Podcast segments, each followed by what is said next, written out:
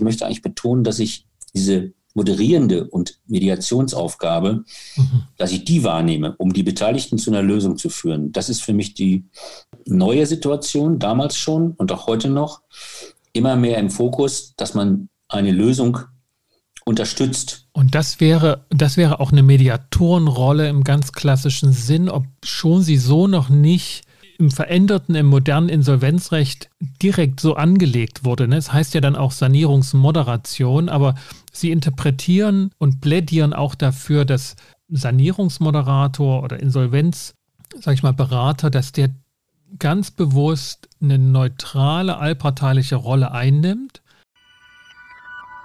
Hey, ich bin's, Sascha von Inkofema. Für diejenigen unter euch, die nicht nur zur Mediation hören wollen, sondern sich ganz praktisch in diesem Bereich weiterentwickeln wollen. Demnächst starten wir wieder in Leipzig neue Kurse und Seminare zum Thema Mediation und Konfliktmanagement. Meldet euch einfach oder sagt euren Freunden und Kollegen Bescheid, für die das was sein könnte. Und jetzt geht's los mit dem Podcast.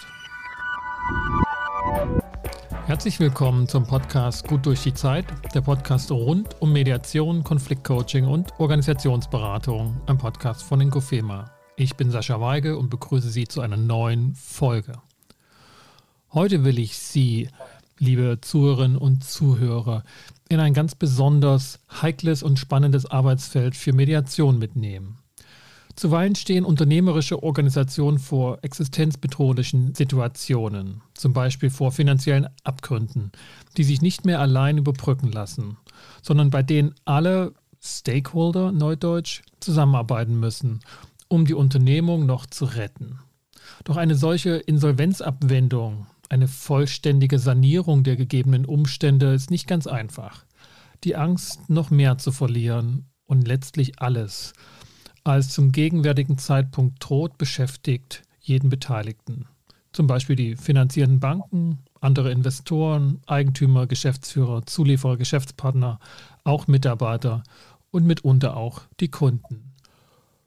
Und gerade in aktuellen Zeiten von Corona, in denen die Wirtschaft unter enormem Pandemiedruck steht, oftmals staatlich gestützt wird, Entwicklungen wirtschaftliche Entwicklungen ambivalent und volatil sind und kaum abgeschätzt werden können, steht das Thema Unternehmenssanierung wann, wie und in welcher Form ganz oben auf den To-Do-Listen der Entscheidungsetagen. Zu all dem hat der deutsche Gesetzgeber nicht zufällig mit dem Jahresbeginn 2021 das sogenannte Staruk erlassen, das Gesetz über den Stabilisierungs- und Restrukturierungsrahmen für Unternehmungssanierungen. Wir haben darüber hier bereits im Podcast mit den Hallenzer-Professoren Dr. Stefan Madaus und Dr. Lukas Flöter, zwei führenden Experten in Wissenschaft und Praxis, zu diesem Thema gesprochen.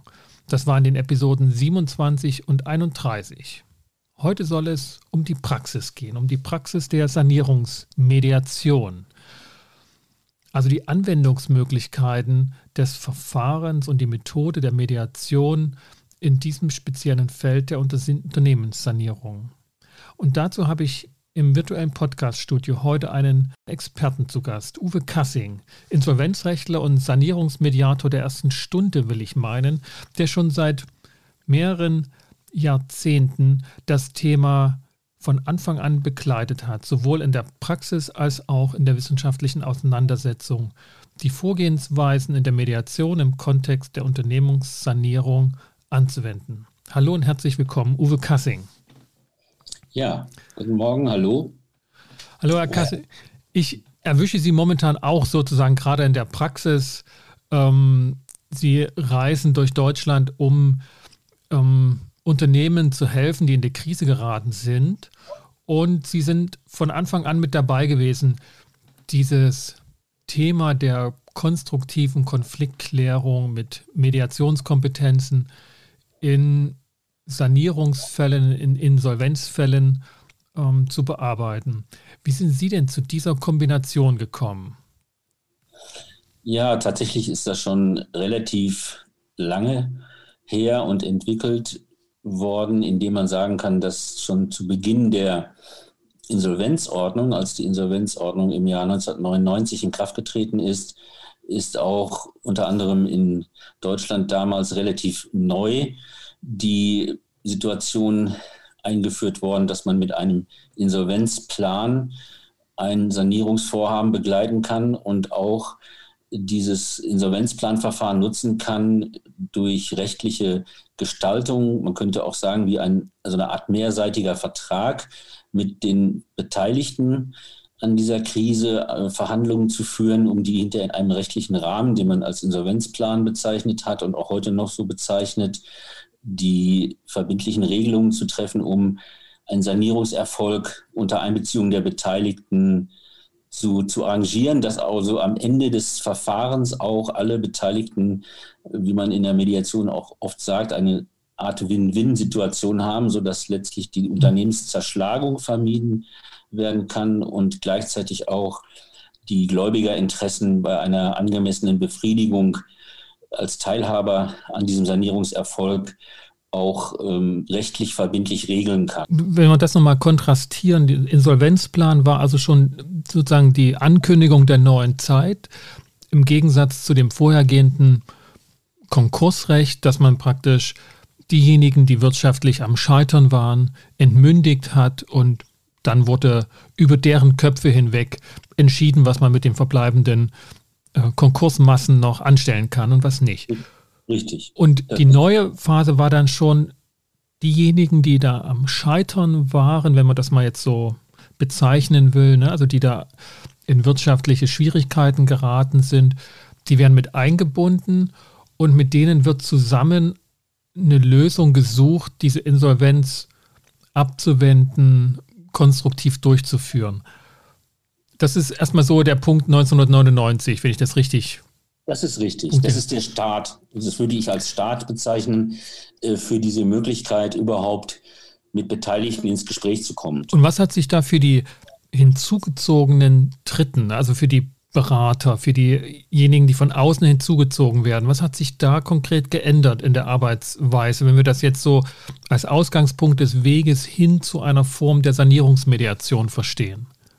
Das hat sich überhaupt geändert, indem überhaupt erstmal Gestaltungsmöglichkeiten eröffnet worden sind. Also die vorherige Situation war eindeutig so, dass man sagen kann, dass es für den beteiligten Unternehmer, also ich nenne ihn mal Unternehmer oder den Schuldner, wie er im Gesetz auch heißt, ähm, das ist also überhaupt die Ausgangsposition gewesen, dass man ihm eingeräumt hat, Gestaltungsmöglichkeiten zu entwerfen in diesem rechtlich verbindlichen Rahmen des Insolvenzplans, ähm, eine Sanierung zu entwickeln. Mhm. Und der Berater hatte dann die Aufgabe, im Prinzip vorgelagert vor ein solches Verfahren, sich aktiv mit dem Unternehmer zunächst und auch später dann mit dem, mit dem erweiterten Kreis der Beteiligten an so einem solchen Verfahren äh, zusammenzufinden, vielleicht auch zusammenzusetzen und auch das Modell vorzustellen und auch zu erklären, wie ein solches Verfahren überhaupt funktionieren könnte. Das war damals auch ein ganz neuer Beratungsansatz, der, vorher gar nicht möglich war. Es, es gab immer schon Sanierungs- äh, Sanierungsoptionen, Sanierungsüberlegungen in Unternehmen. Das, das ist nicht neu gewesen. Aber neu war, dass der Berater mit dem Unternehmer zusammen erstmal überhaupt darüber nachdenken konnte, das in einer gewissen Eigenverantwortung und eigenen Dynamik und in einer eigenen Agitation überhaupt zu ermöglichen. Also diese, dass die an Reaktion, also eine Reaktion auf einen von außen kommenden Druck, äh, der durch Insolvenzanträge oder damals auch Konkursanträge ausgelöst wurde. Das war anders. Also ganz, ganz, ganz, ganz, dass man sich an einen Tisch gesetzt hat, das war schon was Neues. Richtig, auf jeden Fall. Okay. Das war schon der Unterschied. Was hat sich da für Sie, also wie haben Sie das erlebt, dass Sie das dann machen konnten und, und gemacht haben im Vergleich zu vorher? Was war dann, also wie, wie, wie lief das ab? Die, die, die Auslöser einer solchen Krise sind äh, oft auch im Grunde genommen im Unternehmen im Vorfeld sichtbar. Also man sieht schon durch, durch diverse Krisenstadien, die allgemein in der Betriebswirtschaft bekannt und, und auch immer wieder heute auch noch verwendet werden, dass man von einer Ertragskrise letztlich in eine Liquiditätskrise steuert. Das hat dazu geführt, dass oftmals von, von Kreditgebern, von Kreditinstituten, von Gläubigern, die Fremdkapital zugeführt haben, äh, auch der Wunsch dann in solchen Krisensituationen adressiert worden ist, auch gerade an Berater, sich mit dem Unternehmen unter dem Aspekt neu zu beschäftigen, ob es eine Sanierungs- oder Fortführungsmöglichkeit gibt. Mhm. Und das hat eben dazu geführt, dass man als Berater in die neue Situation gekommen ist, mit den wesentlichen Beteiligten zunächst Gespräche aufzunehmen und die Bereitschaft überhaupt zu klären, ob man unter bestimmten Prämissen bereit ist, dem Unternehmen äh, zu helfen und das zu unterstützen, in, in, dem Sinne, dass es auch eine gewisse Eigennützigkeit auch haben sollte für die Gläubiger, dass sie zu besseren Ergebnissen kommen. Und das war ein aktives Vorangehen. Das ist eigentlich der, die Zielsetzung gewesen, aktiv voranzugehen und sich mit dieser Situation auseinanderzusetzen und die mhm. Beteiligten anzusprechen mhm. und an einen Tisch zu holen. Das ist neu gewesen. Äh, das war eine Überzeugungsarbeit, die da geleistet werden musste. Das war neu. Mhm. Und, und war denn in dieser Zeit, wenn wir jetzt so in den Nullerjahren uns befinden, von Beginn an in diesem Wandel, der da stattfinden sollte zum Insolvenzrecht hin, das Thema Mediation schon äh, mitbesprochen, was ja in Parallel praktisch sich in Deutschland dann auch ausbreitete, noch nicht gesetzlich, aber ähm, Mediation als solches war gerade in den Nullerjahren so im Aufkommen. Die ersten Bundesverbände haben sich ähm, etabliert und Mediation wurde mehr und mehr diskutiert. Auf europäischer Ebene gab es die Richtlinien, die die Mitgliedstaaten umsetzen sollten. War das schon in der Praxis so im Insolvenzrecht ähm, ein Thema gewesen, dass dort äh, Möglichkeiten schlummern, wie man eben so eine solche Gespräche, die ja doch sehr krisen- und konfliktbeladen sind, durchführen kann? Also ich würde sagen, das war definitiv absolutes Neuland. Also es war überhaupt schon äh, grundsätzlich ein Problem, äh, diese neuen Ansätze der Insolvenzordnung in der Praxis auch ähm, zu verankern. Also allein schon der Sprung von der Konkursordnung und auch im, im, in den neuen Bundesländern damals geltenden Gesamtvollstreckungsordnung, ähm, die immer auch, auch auf Liquidation ausgerichtet waren, überhaupt diesen, kann man auch sagen, Kulturwechsel, Paradigmenwechsel überhaupt schon mal an sich zu bewerkstelligen. Da gab es auch viele Unsicherheiten und viele mh, hm, Unkenntnisse über die, die Entwicklung dieses, dieses praktischen Ablaufs unter dem neuen Recht. Da waren einige Dinge wesentlich verändert worden. Und äh, das hatte schon mal die, das war die erste Priorität der Beteiligten, die in der Praxis gearbeitet haben, diesen, ich sag mal, Schwenk vom, vom alten Konkursrecht und Gesamtvollstreckungsrecht hin zu einer Sanierungskultur zu entwickeln. Das war ein Prozess. Und in dem Prozess möchte ich behaupten, mhm. war der Ansatz der Mediation erstmal nicht so präsent. Mhm. Also es gab da vereinzelte Stimmen in der Literatur vor allen Dingen. Also ich kann man da federführend mhm. den Professor Eidenmüller nennen. Mhm. Aus München, mhm. dem, dem Thema beschäftigt hat mit der Unternehmenskrise und der Möglichkeit, äh, das im Bereich der Mediation zu verhandeln, als, als, als Konfliktmanagement sozusagen.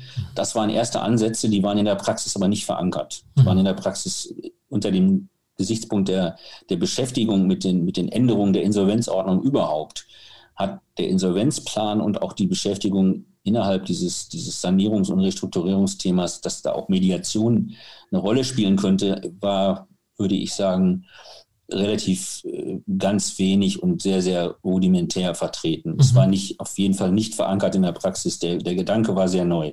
Wie, wie sind Sie zur Mediation dann gekommen? Weil Sie sind ja vom Insolvenzrecht praktisch aus der Praxis dorthin dann zum Thema Mediation gekommen. Ja, bei mir war es eindeutig der Insolvenzplan, den ich zu Anfang schon ein bisschen erläutert habe. Also der Insolvenzplan hat diese Möglichkeiten geboten. Und ich habe tatsächlich mich hingesetzt, hatte das große Glück, an einer, einer guten Fortbildung mit namhaften Mediatoren teilnehmen zu können. Und habe da die, die überhaupt erstmal erkannt, dass diese Technik sehr wichtig sein könnte und sehr wichtig werden könnte im Zusammenhang mit der Verhandlung zum Insolvenzplan. Das war mein erster Ansatz. Mhm. Und tatsächlich habe ich dann auch einen, meinen ersten sag ich mal, Beitrag, wissenschaftlichen oder auch, ja, vielleicht auch damals eher essayistischen Ansatz ähm, überlegt, dass ich gesagt habe, es gibt die Phasen der Verhandlung des Insolvenzplans. Also man mhm. muss aktiv auf die Beteiligten zugehen, man muss sie von einem Konzept überzeugen, man muss die Ergebnisse, die, die, zu, die zur Sanierung des insolventen Unternehmens äh, ähm, erreicht werden sollen, also erzielt werden sollen, die sollten, die mussten diskutiert werden, die mussten, mhm. ich sag mal ganz platt, verkauft werden, die mussten im Grunde genommen ähm, vorgestellt werden. Und das, das ist ein, ein Verhandlungsthema. Mhm.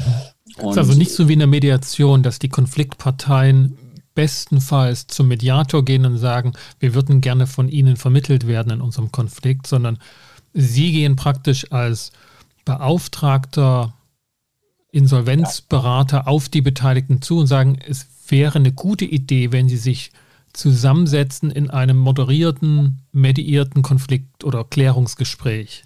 Richtig. Damals von mir erstmal nur im Zusammenhang mit dem Insolvenzplan gesehen. Da habe ich ein, ein, für mich ein, ein, eine Art Phasenschema äh, gehabt, in, in dem das, das auch heute noch Gültigkeit hat. Das, das würde ich gar nicht in Frage stellen. Das ist nach wie vor so dass man die ersten Modelle der, der Sanierungsmöglichkeiten aufstellt in diesem rechtlichen Rahmen. Das, das heißt tatsächlich auch, dass man auch betriebswirtschaftliche Komponenten äh, darstellen muss. Man muss äh, Liquiditätsrechnung, Planrechnung, integrierte Planung nennt sich das, äh, Fachleute wissen, was damit gemeint ist, dass halt die Parameter der Sanierungsbemühungen sich auch dann bemerkbar machen in, in Zahlen, also umwandeln lassen in Sanierungserfolge. Mhm. Das musste erstmal aufgestellt werden als Idee. Und diese Idee musste dann, kann man sagen, verifiziert werden mit den Beteiligten, denen man dann abverlangt hat, zu bestimmten Maßnahmen zuzustimmen. Und das ist ein Verhandlungsprozess und der bedarf letztlich einer Koordination äh, letztlich von Interessen mhm. in diesen beteiligten Kreisen muss also letztlich ein Konsens hergestellt werden. Man kann sagen, es ist ein Konsens, ein konsensuales Verfahren, was für mich damals zumindest erstmal dazu führen sollte, dass ein Insolvenzplan in der konkreten Ausgestaltung mit den beteiligten Gläubigern eine Zustimmung finden konnte. Das vorzuverhandeln war eigentlich meine Idee, um zu einem Insolvenzplan zu kommen, der mehrheitsfähig ist. Man so eine Art Gläubigerdemokratie hergestellt hat, so nenne ich das mal, dass eine Mehrheit äh, in der Lage ist, sich diesem Modell anzunähern und auch seine Beiträge dazu zu leisten, was dann in den, in den Ausgestaltungen im Insolvenzplan niedergelegt wurde. Was, ne, wir haben jetzt sozusagen, wenn man das zustande kommen nimmt, ist es schon mal die Besonderheit in Ihrem Arbeitsfeld, dass es nicht wie eine klassische Mediation zustande kommt, sondern dass sehr viel Überzeugungs- und Verhandlungsarbeit des Dritten, also jetzt von Ihnen in dem Falle, äh, vorgenommen werden muss wenn wir uns auf die Gemeinsamkeiten konzentrieren, beziehungsweise auf das, was für diese Arbeit aus dem Kontext von Mediation hilfreich ist, neben der Herstellung von einer Win-Win-Situation und diesem Perspektivenwechsel, dass das, dass das sinnvoll ist, sich zusammenzusetzen, was sind so konkrete Methoden, Vorgehensweisen ne, oder auch Techniken und Instrumente, die Sie in der Mediationsfortbildung kennengelernt haben und die Ihre Arbeit erleichtert haben? Ganz wichtig ist für mich in dem Zusammenhang gewesen, eines der Grundprinzipien, das ist die, wie ich finde, sogenannte Informiertheit. Also die Beseitigung von Informationsasymmetrien. Also man muss mhm. sich das ja so vorstellen, dass ein beteiligter Gläubiger ähm, mit unterschiedlichen Ausprägungen ähm, mehr oder weniger von dem insolventen Unternehmen weiß. Also er hat eine Lieferbeziehung, er bekommt sein Geld pünktlich oder nicht pünktlich mit Verzögerung oder dann irgendwann gar nicht mehr. Mhm. Eine Bank finanziert, sieht das Konto, sieht die Bewegungen, sieht die kritischen Situationen, der Steuerberater sieht was, der und aber viele Gläubiger sind auch ein bisschen, sagen wir mal, abseits dieser Entwicklung außen vor und merken erst an einem ähm, irregulären Zahlungsverhalten, dass da vielleicht was nicht in Ordnung sein könnte. Mhm. Äh, aus dieser Situation heraus muss man eine, wie ich finde, wichtige Aufgabe erfüllen, indem man durch Kommunikation und Darstellung eine Informiertheit herstellt. Das heißt, dass man den Beteiligten, die man ähm, überzeugen will, erstmal auch die Situation darstellen sollte, mhm. in der sich das Unternehmen befindet. Das, das nennt sich im, im angloamerikanischen Raum wird es als Disclosure Statement mhm. bezeichnet. Das heißt, die Offenlegung ähm, die, der Daten, der Fakten und der Möglichkeiten, die sich für die Sanierung ergeben. Und mhm. das, das ist halt darzustellen. Und das ist dieser aus meiner Sicht wichtige Grundsatz der Informiertheit, um alle Beteiligten auf dasselbe Level zu heben. Und, mhm. es widerspricht auch ganz der gelebten Praxis bis dato, ne? dass man möglichst mit den Sanierungsbedürftigen oder Konkursvorreitern sozusagen, dass man nur möglichst geheim damit umgegangen ist und gar nicht das wollte, dass das irgendjemand groß erfährt, wo man immer Angst hat, dann wird es noch schlimmer. Richtig, das hat sich tatsächlich auch bis heute noch äh, fortgesetzt. Man kann gar nicht sagen, dass das komplett beseitigt ist, diese, mhm. diese Angst, äh, sich erstmal aus der Sicht des Unternehmers in die Insolvenz oder in diese Situation zu begeben, auch wenn sie, wenn sie positive Aussichten hat, also auf mhm. Sanierung und Rettung des Unternehmens, wird immer noch das mit einem Stigma verbunden, mhm. was mit diesem Verfahren einhergeht, dass man als Insolvenzschuldner stigmatisiert wird und letztlich als gescheiterter Unternehmer zunächst mal wahrgenommen wird. Und dass es dann schwierig ist ähm, für den Unternehmer selbst, als aber auch für die Beteiligten, das als positive Möglichkeit einer Weiterentwicklung oder als Chance zu sehen. Das ist damals im deutschen ähm, Insolvenzrecht, also im Konkursrecht, nicht überhaupt nicht die, die Idee gewesen, ähm, aus, einem, aus einer solchen Situation des Scheiterns heraus ähm, eine, eine Wieder, äh, des Geschäftsbetriebs und Weiterführung äh, inszenieren zu können. Das war nicht vorgesehen und deswegen war es auch in der, in der Insolvenzkultur fremd. Mhm. Diese Stigmatisierung hat sich zum Teil bis heute noch fortgesetzt, dass dieses sogenannte I-Wort, also Insolvenz, äh, mhm. das, das war halt ganz wichtig, das in irgendeiner Form zu vermeiden, dieses sich öffnen, das war sehr unpopulär. Es war eher so, dass man versucht hat, diese kritischen Situationen gerade nicht an die Öffentlichkeit dringen zu lassen. Mhm. Gehen wir mal in die Situation, dass es gelungen ist, dieser Auftakt und die Parteien, die Beteiligten, die Sie da auch identifiziert haben als wichtige ähm, Teilnehmer dieses, dieses Prozesses, sind an einen Tisch gekommen. Ähm, wie können sich Mediatoren, die jetzt in dem Bereich gar nicht tätig sind, das vorstellen? Geht es dann ähnlich wie in der Mediation zu, dass jeder erstmal so seine Perspektive schildert? Oder geht es eher mit einer Präsentation dann durch den Dritten, der da sozusagen als Sanierungsmoderator tätig wird. Also wie, wie startet das Verfahren dann, wenn die Beteiligten an einem Tisch gekommen sind im Vergleich zur Mediation? Äh, das ist, ich sage mal, ich, ich habe in dem Zusammenhang das tatsächlich so identifiziert, wenn, es das, wenn man das überhaupt so sagen kann, ist es eine Art Gruppenmediation. Es ist also nicht dieses klassische Zwei-Parteien-Verhältnis. Gut, man könnte es darauf abstrakt reduzieren, indem man sagt, die eine Partei ist das Unternehmen und die andere Partei sind alle Beteiligten.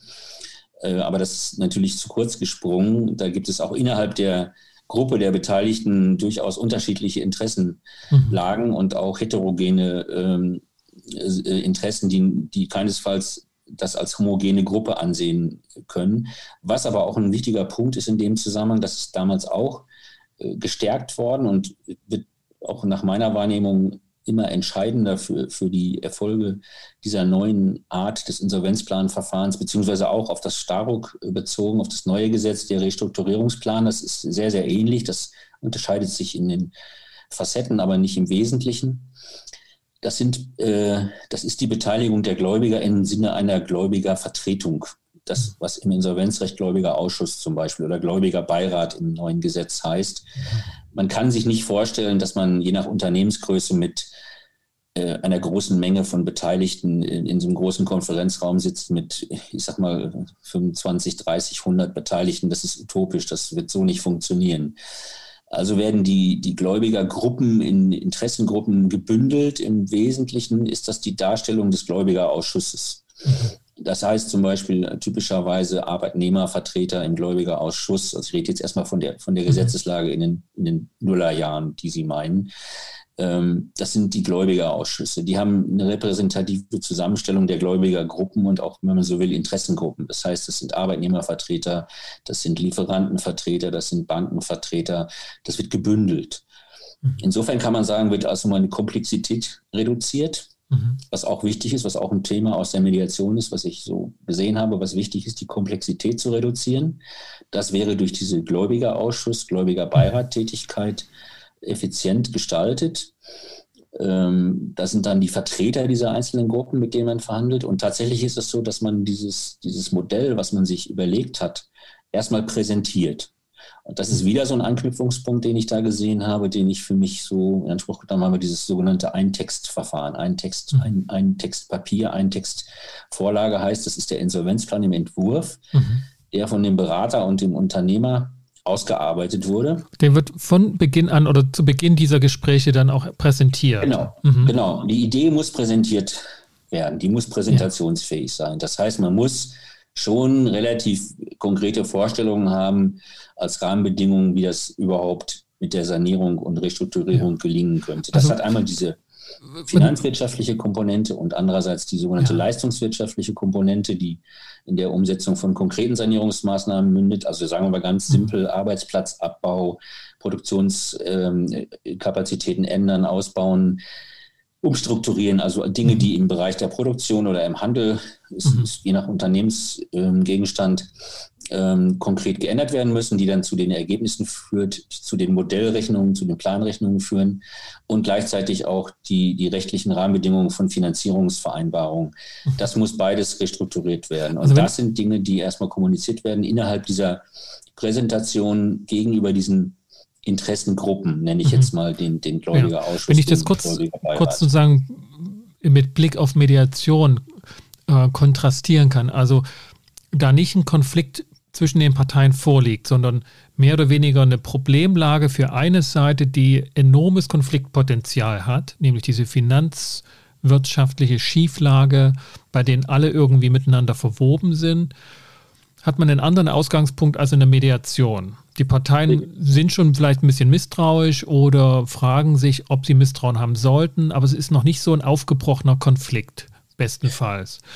Und deshalb geht der Insolvenz-Dritte sozusagen in Berater, geht auch aktiv auf die Beteiligten zu und sagt, es wäre sinnvoll, wenn sie sich an den Tisch setzen, weil eine Lage droht, die sich in einem Konflikt entladen könnte.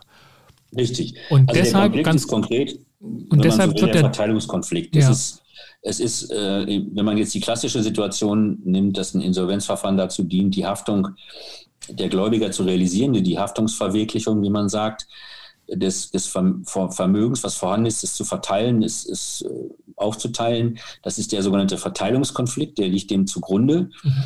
Und dieser Verteilungskonflikt soll gelöst werden durch eine neue Perspektive, die den Verteilungskonflikt entschärft. Und das zu kommunizieren ist eigentlich die Aufgabe. Und das, da muss man letztlich die Interessen der verschiedenen Beteiligten ausloten. Und das ist eine Aufgabe, die etwas umfangreicher ist als in zwei Parteien. Mhm. Mediation, sondern das ist dann eher die Aufgabe, das in, im Gesamtkontext aller Beteiligten mit diesen heterogenen Interessenlagen in Einklang zu bringen. Also mhm. es ist erlaubt, unterschiedliche Gruppen unterschiedlich zu behandeln. Das, das mhm. macht die Sache auch etwas einfacher. Mhm. Ähm, natürlich will man eine gewisse Gleichbehandlung oder eine sachgerechte Behandlung erreichen, aber es ist nicht zwingend die Gleichbehandlung. Also während im, im, im einzelnen Liquidationsverfahren ist eine Masse und eine Verbindlichkeit, das wird errechnet und da gibt es eine Quote und die ist für alle gleich. Ja. Aber im, im Insolvenzplan oder im Restrukturierungsplan kann man davon abweichen. Kann man sagen, also die Gruppe wird so behandelt, die Gruppe wird so behandelt. Und wenn das sachgerecht ist, zum einen die Gruppen mhm. so gegeneinander abzugrenzen und innerhalb dieser Abgrenzung, innerhalb einer Gruppe eine unterschiedliche Behandlung gegenüber einer anderen Gruppe mhm. vorzunehmen, dann kann das die Zustimmung der Mehrheit finden. Und das reicht aus. Sachgerecht behandelt ja. und sachgerecht abgegrenzt hat. Okay, das wäre nochmal eine, eine, eine, weitere Abgrenzung zu einer Mediation. Ne? Also wir, wir, wollen ja ein bisschen herausarbeiten, wo hat Mediation und die Kompetenzen von Mediatoren ähm, Möglichkeiten in diesem Anwendungsfeld. Und wenn ich jetzt dieses höre, was Sie gerade sagten, da steht dann schon im Gegensatz zur Mediation die, die Erfolgsorientierung, dass die Sanierung gelingt, viel stärker im Mittelpunkt als eine Ergebnisoffenheit im Rahmen der Mediation. Und das verändert dann eben auch das Zusammenspiel und Zusammenarbeiten der Gruppen untereinander. Und das, ja, und ich, das, ist, das ist, also das ist richtig am Anfang. Mhm. Ich habe gesagt, man muss die Perspektive aufzeigen. Mhm. Es ist schon am Startpunkt so, dass schon eine gewisse Ergebnisoffenheit oder Flexibilität da ist. Die muss schon da sein. Das ist ja. Also, also im Vergleich zu, ich habe einen Anspruch auf Finanzierung meiner Kredite, so, die müssen bedient werden. Diese, das ist ja schon ja. irgendwie, ne, da steht ein Rechtsanspruch da und da gegenüber wird eine gewisse Offenheit verlangt angesichts ja. der Tatsachen, die existieren und die auch präsentiert werden. Ja, ich würde es schon eher nicht als Anspruch betrachten, sondern als Interesse, als mhm. Bedürfnis. Also mhm. Interesse und Bedürfnis mhm. der, der, der, der, Unternehmerseite gegenüber den Interessen und Bedürfnissen der Beteiligten, die, die wie gesagt heterogen sind. Und da äh, ist es schon wichtig, da auch eine gewisse Ergebnisoffenheit erstmal zumindest am Anfang ähm, so darzustellen. Also man kann nicht sagen, um es mal jetzt ganz plakativ zu sagen, man kann nicht sagen, ich habe hier ein Konzept und dann nach dem Motto take it or leave it oder auf Deutsch friss oder stirb. Nein, aber also das, aus, das der, aus, der, Perspektive eines Investors, ne, der jetzt mal ja. früher Geld gegeben hatte, kann ich ja auch sagen, naja, mich interessiert das eigentlich nicht, was sie für Probleme haben. Hauptsache, mein Kredit wird bedient. Genau. So, und die, dann bin ich nicht offen gegenüber so einem Gespräch. Richtig. Es, ja. Und da insoweit sagen Sie, braucht es eine Ergebnisoffenheit, weil diese schon eng geführte Anspruchsstellung aufgrund eines Vertrages, die muss geöffnet werden angesichts der Realitäten, dass das eben nicht eintreten wird aufgrund der wirtschaftlichen Entwicklung. Ja, genau. Ja, okay, das, da gibt es eine, eine, eine Prinzip Ergebnisoffenheit, aber für das Verfahren, was Sie initiieren als Sanierungsmoderator, gibt es natürlich ein klares Ziel. Die Sanierung sollte gelingen. Richtig, das geht. Aber das heißt auch für Sie als, als Beauftragte, sozusagen, der jetzt in einer moderierenden Rolle ist, also es unterscheidet sich von einem Mediator ganz offensichtlich darin, dass Sie, eine, dass Sie aufgrund Ihres Auftrags das Interesse haben, dass dort eine Sanierung gelingt. Also, also es ist nicht ganz so in Anführungsstrichen jetzt komfortabel wie in der Mediation, dass eine gute Intervention auch ist eine sehr ähm, ja, ne, fast schon deutliche Abgrenzung gegenüber den Beteiligten, dass man als Dritter nur dabei ist, weil man jetzt das moderieren soll, aber man hat überhaupt keine Idee und keine Aktie daran, dass das auch zu einem zu, einem, zu einer Lösung kommt. Ne? Es kann mhm. auch eine Nichtlösung ist auch für den Mediator ganz akzeptabel. Also die mhm. Verführung mhm. sozusagen an einer Lösung mitzuarbeiten, gehört zum Auftrag mit dazu in der Sanierungsmediation, Sanierungsmoderation. Ja, man ist ähm, letztlich da äh, schon in der guten Hoffnung, dass das, dass das dahin führt. Mhm. Ne? Das ist ja. auch nicht sicher. Ja. Ich sehe da auch in Abgrenzung zu dem, was zum, zum großen Teil auch heute noch passiert, meine Rolle habe ich immer versucht anders darzustellen, gerade von Anfang an. Ich habe schon dieses Prinzip der Allparteilichkeit immer auch hervorgehoben. Also man kann sagen, dass es in der Praxis häufig so ist, dass der Unternehmer sich einen Berater sucht oder, oder einen Berater empfohlen bekommt von, von finanzierenden mhm. Instituten. Äh, Kreditgebern wird das häufig so gewollt, dass man erfahrene Berater, die allgemein bekannt sind, beauftragt. Ähm, ich sehe mich nicht als Berater des Unternehmers. Mhm. Ähm, ich sehe mich aber auch nicht als Berater der Gläubiger. Mhm. Sondern ich sehe schon da genau dieses Thema der Allparteilichkeit, auch wenn das vielleicht in Facetten nicht komplett durchgehalten werden kann, aber durchaus der Unterschied, mhm. sich nicht in das Lager einer der beteiligten Konfliktparteien zu begeben. Das heißt, mhm. nicht zu sagen, ich vertrete hier den Unternehmer mit einem Konzept, gar nicht. Und auch nicht zu sagen, ich vertrete die Gläubigerinteressen vorrangig, was ja in der Tendenz die Aufgabe eines Insolvenzverwalters oder eines Sachwalters ist, der im, im Verfahren die, die Gläubigerinteressen auch speziell ja. zu wahren hat in Bezug auf die, auf die Haftungsverwirklichung des, des, des insolventen mhm. äh, Unternehmens, wo man sagt, ich möchte mein, als Gläubiger mein, meine bestmögliche Befriedigung haben. Das ist ja der Auftrag, der eigentlich dem Insolvenzverwalter oder auch dem Sachwalter obliegt, dafür zu sorgen, dass das passiert. Ähm, der Unternehmer hat ein eigenes Interesse an, seinem, an dem Erhalt seines Unternehmens äh, und an der Sanierung. Und in der Mitte sehe ich mich als im Wesentlichen allparteilichen Moderator oder Mediator, mhm. der versucht, diese Lösung über dieses Instrument Insolvenzplan, Verhandlung, Restrukturierungsplan dahin zu kommen, dass sowohl der Unternehmer als auch die Beteiligten am Ende eine gemeinsame Lösung finden, die dann verhandelt und konsensfähig ist. Ich möchte eigentlich betonen, dass ich diese moderierende und Mediationsaufgabe, mhm. dass ich die wahrnehme, um die Beteiligten zu einer Lösung zu führen. Das ist für mich die neue Situation, damals schon und auch heute noch, immer mehr im Fokus, dass man eine Lösung unterstützt. Und das wäre, das wäre auch eine Mediatorenrolle im ganz klassischen Sinn, ob schon sie so noch nicht im veränderten, im modernen Insolvenzrecht direkt so angelegt wurde. Ne? Es heißt ja dann auch Sanierungsmoderation, aber Sie interpretieren und plädieren auch dafür, dass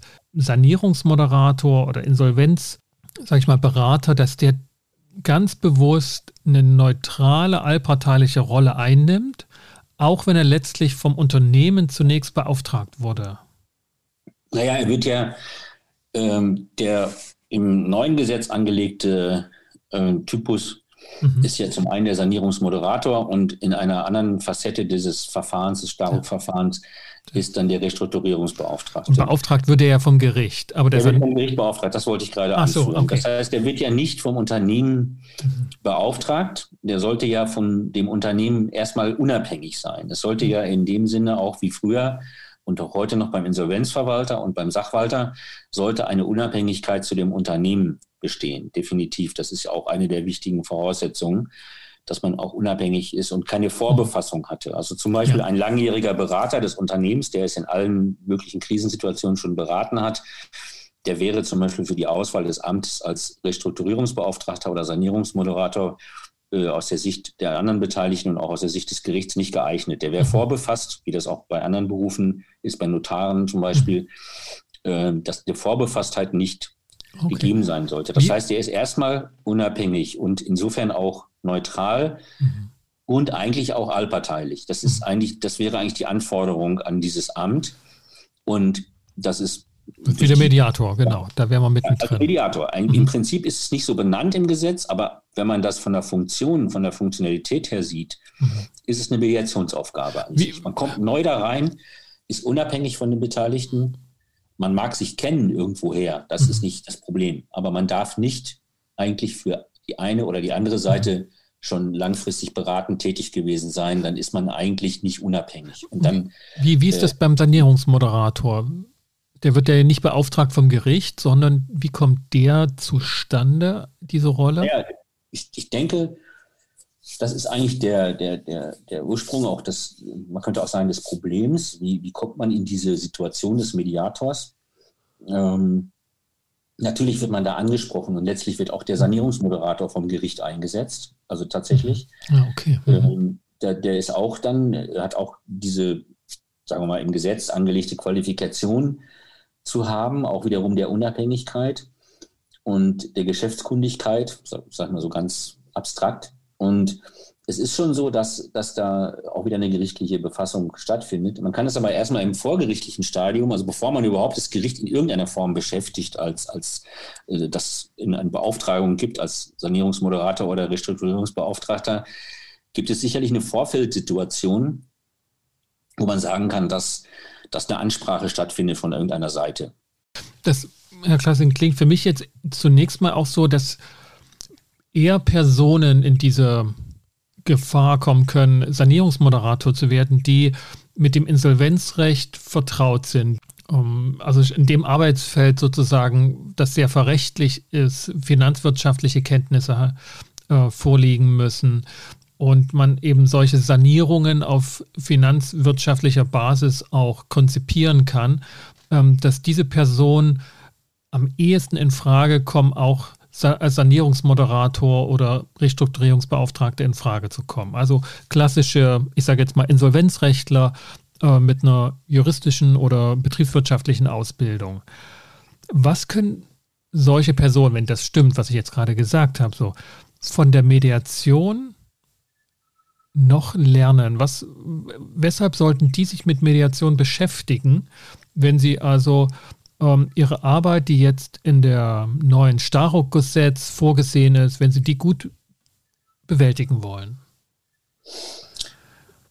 Also von der hm, Richtlinie ausgehend, der europäischen Richtlinie, in den Anfängen und, und bevor auch einige Modifikationen vorgenommen worden sind, war im Ursprung immer von Mediation die Rede. Mhm. Also es war immer die Rede bei diesem vorgerichtlichen, außergerichtlichen, vorinsolvenzlichen, da gibt es etliche Ausdrücke, die das irgendwie immer versucht haben zu beschreiben, dass es sich nicht um ein gerichtsförmiges Verfahren in erster Linie handelt, sondern um ein freiwilliges Verfahren, was der Unternehmer initiiert. Ähm, da war immer von Mediation die Rede. Das ist so ein bisschen äh, wenn ich es mal so salopp sagen darf, unter die Räder gekommen.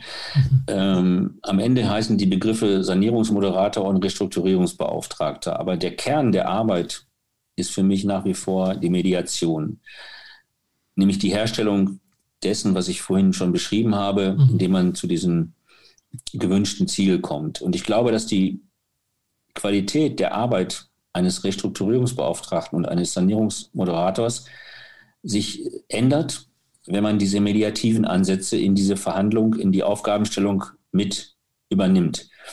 Die klassische Ausgangssituation, nämlich des, sagen wir mal ganz krass, von früher Konkursverwalters und auch des dann späteren Insolvenzverwalters, ist eine ganz andere Aufgabenstellung. Also Insolvenzverwaltung im klassischen Sinne, auch wenn es Sanierungsaspekte enthält, da ist der Herr im Geschehen, ist der Insolvenzverwalter. Der muss nicht Mediation anstreben. Der kann sich seine, seiner Aufgabe äh, sehr gut gerecht werden, auch indem er die, diese äh, für, die Gläubiger optimalen Ergebnisse verwirklicht. Äh, da ist er nicht auf eine Mediation angewiesen. Das ist meines Erachtens ein ganz wesentlicher Unterschied. Mhm. Ein Sachwalter neuerer Prägung im Eigenverwaltungsverfahren, was ja auch zunehmend äh, auch, sage ich mal, in der Gesellschaft angekommen ist, in großen bekannten Verfahren, ähm, die, die, also beispielsweise die, die Condor oder die äh, Air Berlin oder auch äh, speziell Karstadt Kaufhof, diese großen Insolvenzen sind mhm. häufig alle in diesem Eigenverwaltungsverfahren verortet und da gibt es einen Sachwalter. Und der Sachwalter hat auch schon anders als ein Insolvenzverwalter auch eine andere Aufgabe. Mhm. Aber immer noch nicht so die ganz klare Unabhängigkeit, sondern auch mehr noch auf der Seite der Gläubiger äh, verortet. Und die Steigerung äh, im Sinne von, von äh, Unabhängigkeit und auch äh, Moderationsaufgabe wahrzunehmen, ist für mich im neuen Gesetz in diesen beiden Funktionen Restrukturierungsbeauftragter und Sanierungsmoderator angelegt. Das heißt, da ändert sich auch nochmal das Rollenverständnis und die Aufgabenstellung. Es wäre aus meiner Sicht falsch, wenn Restrukturierungsbeauftragter oder ein Sanierungsmoderator, der vom Gericht eingesetzt wird, nicht die mediativen Elemente in seine Verhandlungen oder in seine Vorgehensweise einfließen lassen würde, sondern nach wie vor nach dem, ich sag mal, alten Schema als Herr im Ring auftreten würde und sagt, ich mache das hier für euch schon alles so, wie es passt. Das ist der falsche Ansatz aus meiner mhm. Sicht. Das muss schon mehr auf die Bedürfnisse und die Interessen der Beteiligten eingehen. Und da ist meines Erachtens auch das sehr, sehr wichtig, auch das so darzustellen und sich auch da unabhängiger zu machen und nicht mehr so ganz eindeutig wie die beiden anderen Funktionsträger, Sachwalter und Insolvenzverwalter so eindeutig in das Lager der Gläubiger zu stellen. Also der Restrukturierungsbeauftragte und Sanierungsmoderator muss eben das, was ich vorhin als Sanierungsmediation bezeichnet habe, letztlich auch eigentlich aufgreifen, um, um zu guten Ergebnissen zu kommen, weil es ja auch, auch da immer mehr auch auf Konsens ankommt, auf konsensuale Lösungen. Ich denke, die Aufgabenstellung ist unter dem neuen Gesetz eine andere, mit einer anderen Facette und mit einer anderen Herangehensweise vom Rollenverständnis. Und ich glaube, dass es auch einige Praktiker ja. bereits erkannt haben. Ja, und, und wenn, das, wenn das jemand vorhat, ne, diese, diesen Ansatz zu verfolgen und seine Arbeit als Sanierungshelfer ähm, sozusagen in Form der Sanierungsmoderation durchzuführen, was ändert sich für den konkret und wie und, und, und was kann er aus der Mediation daraus ziehen, neben dem Rollenverständnis und der Haltung als allparteilicher, neutraler Dritter? Was kann noch konkret auf der Handlungs-, auf der operativen Ebene ihm helfen, was er und was Sie sozusagen auch aus der Mediation entnommen haben?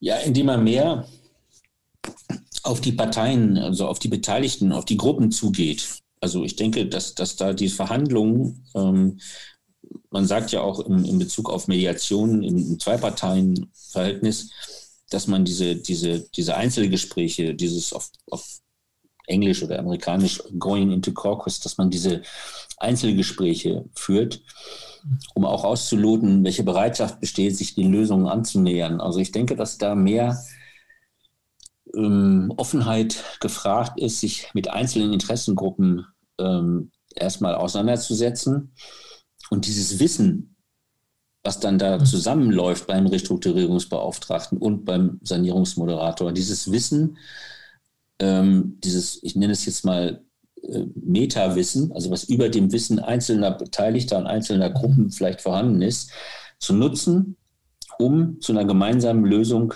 die Beiträge zu leisten und mhm. dahin zu bringen, dass ein Konsens entstehen kann.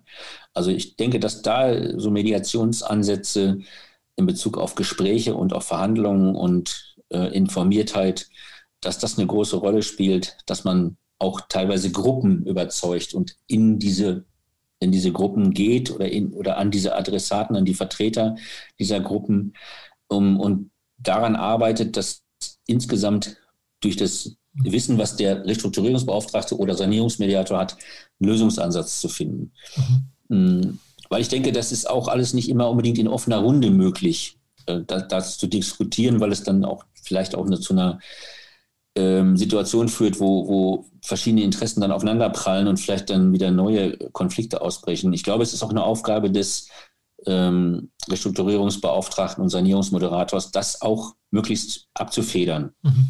Dass, dass, dass, sag ich mal, äh, destruktive Diskussionen entstehen in, in, in diesen Zusammensetzungen von Gremien zum Beispiel.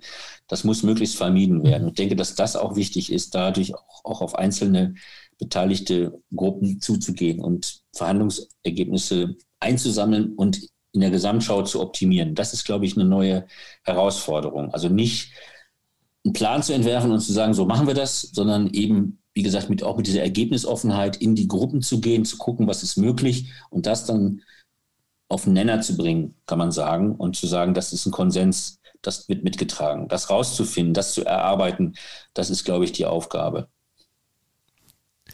Vielen Dank, Herr Kassing, für diesen Einblick und diese auch Rückschau in die Entwicklung des Konkurs hin zum Insolvenzrecht und jetzt mit dem neuen Staruk, ähm, was Ihre Arbeit verändert hat. Vielen Dank dafür. Ja, gerne. Vielen Dank ja, und alles, alles Gute. Gute. Bis dann. Schöne Zeit. Dankeschön. Tschüss. Das war Uwe Kassing, Insolvenzrechtler und Sanierungsmediator, der uns in dieses Feld der Unternehmenssanierung einen Einblick gewährt hat und wie die Arbeit mit Mediationskompetenzen angereichert werden kann. Auch wenn es gewisse Unterschiede gab, die deutlich wurden, wie ein solches Verfahren zustande kommt, dass es eben eher von der Problem Seite, dass eine Finanzierung nicht gesichert ist, begonnen wird und nicht von einem konkreten Konflikt der Beteiligten aus, dass Initiative von Unternehmensseite gefordert wird für eine Sanierungsmoderation und das schon einen enormen Wandel darstellt im Vergleich zum Konkursrecht, ist es doch noch ein großer Unterschied ähm, zu einer klassischen Mediation, wo Konfliktparteien einen Mediator oder eine Mediatorin bitten, den Konflikt zu vermitteln. Das äußert sich dann eben, wie Herr Kassing deutlich gemacht hat, in einem Vorschlagsrecht und auch in der Anforderung und der Erwartung, dass der Sanierungsmoderator da mit einem Vorschlag, wie es gelingen kann, dieses Unternehmen zu sanieren, ähm, auf den Plan tritt, weil schon das Zusammenkommen an einen Tisch der Beteiligten ein einen, eine neue Art des Umgangs miteinander ist, das Problem zu lösen.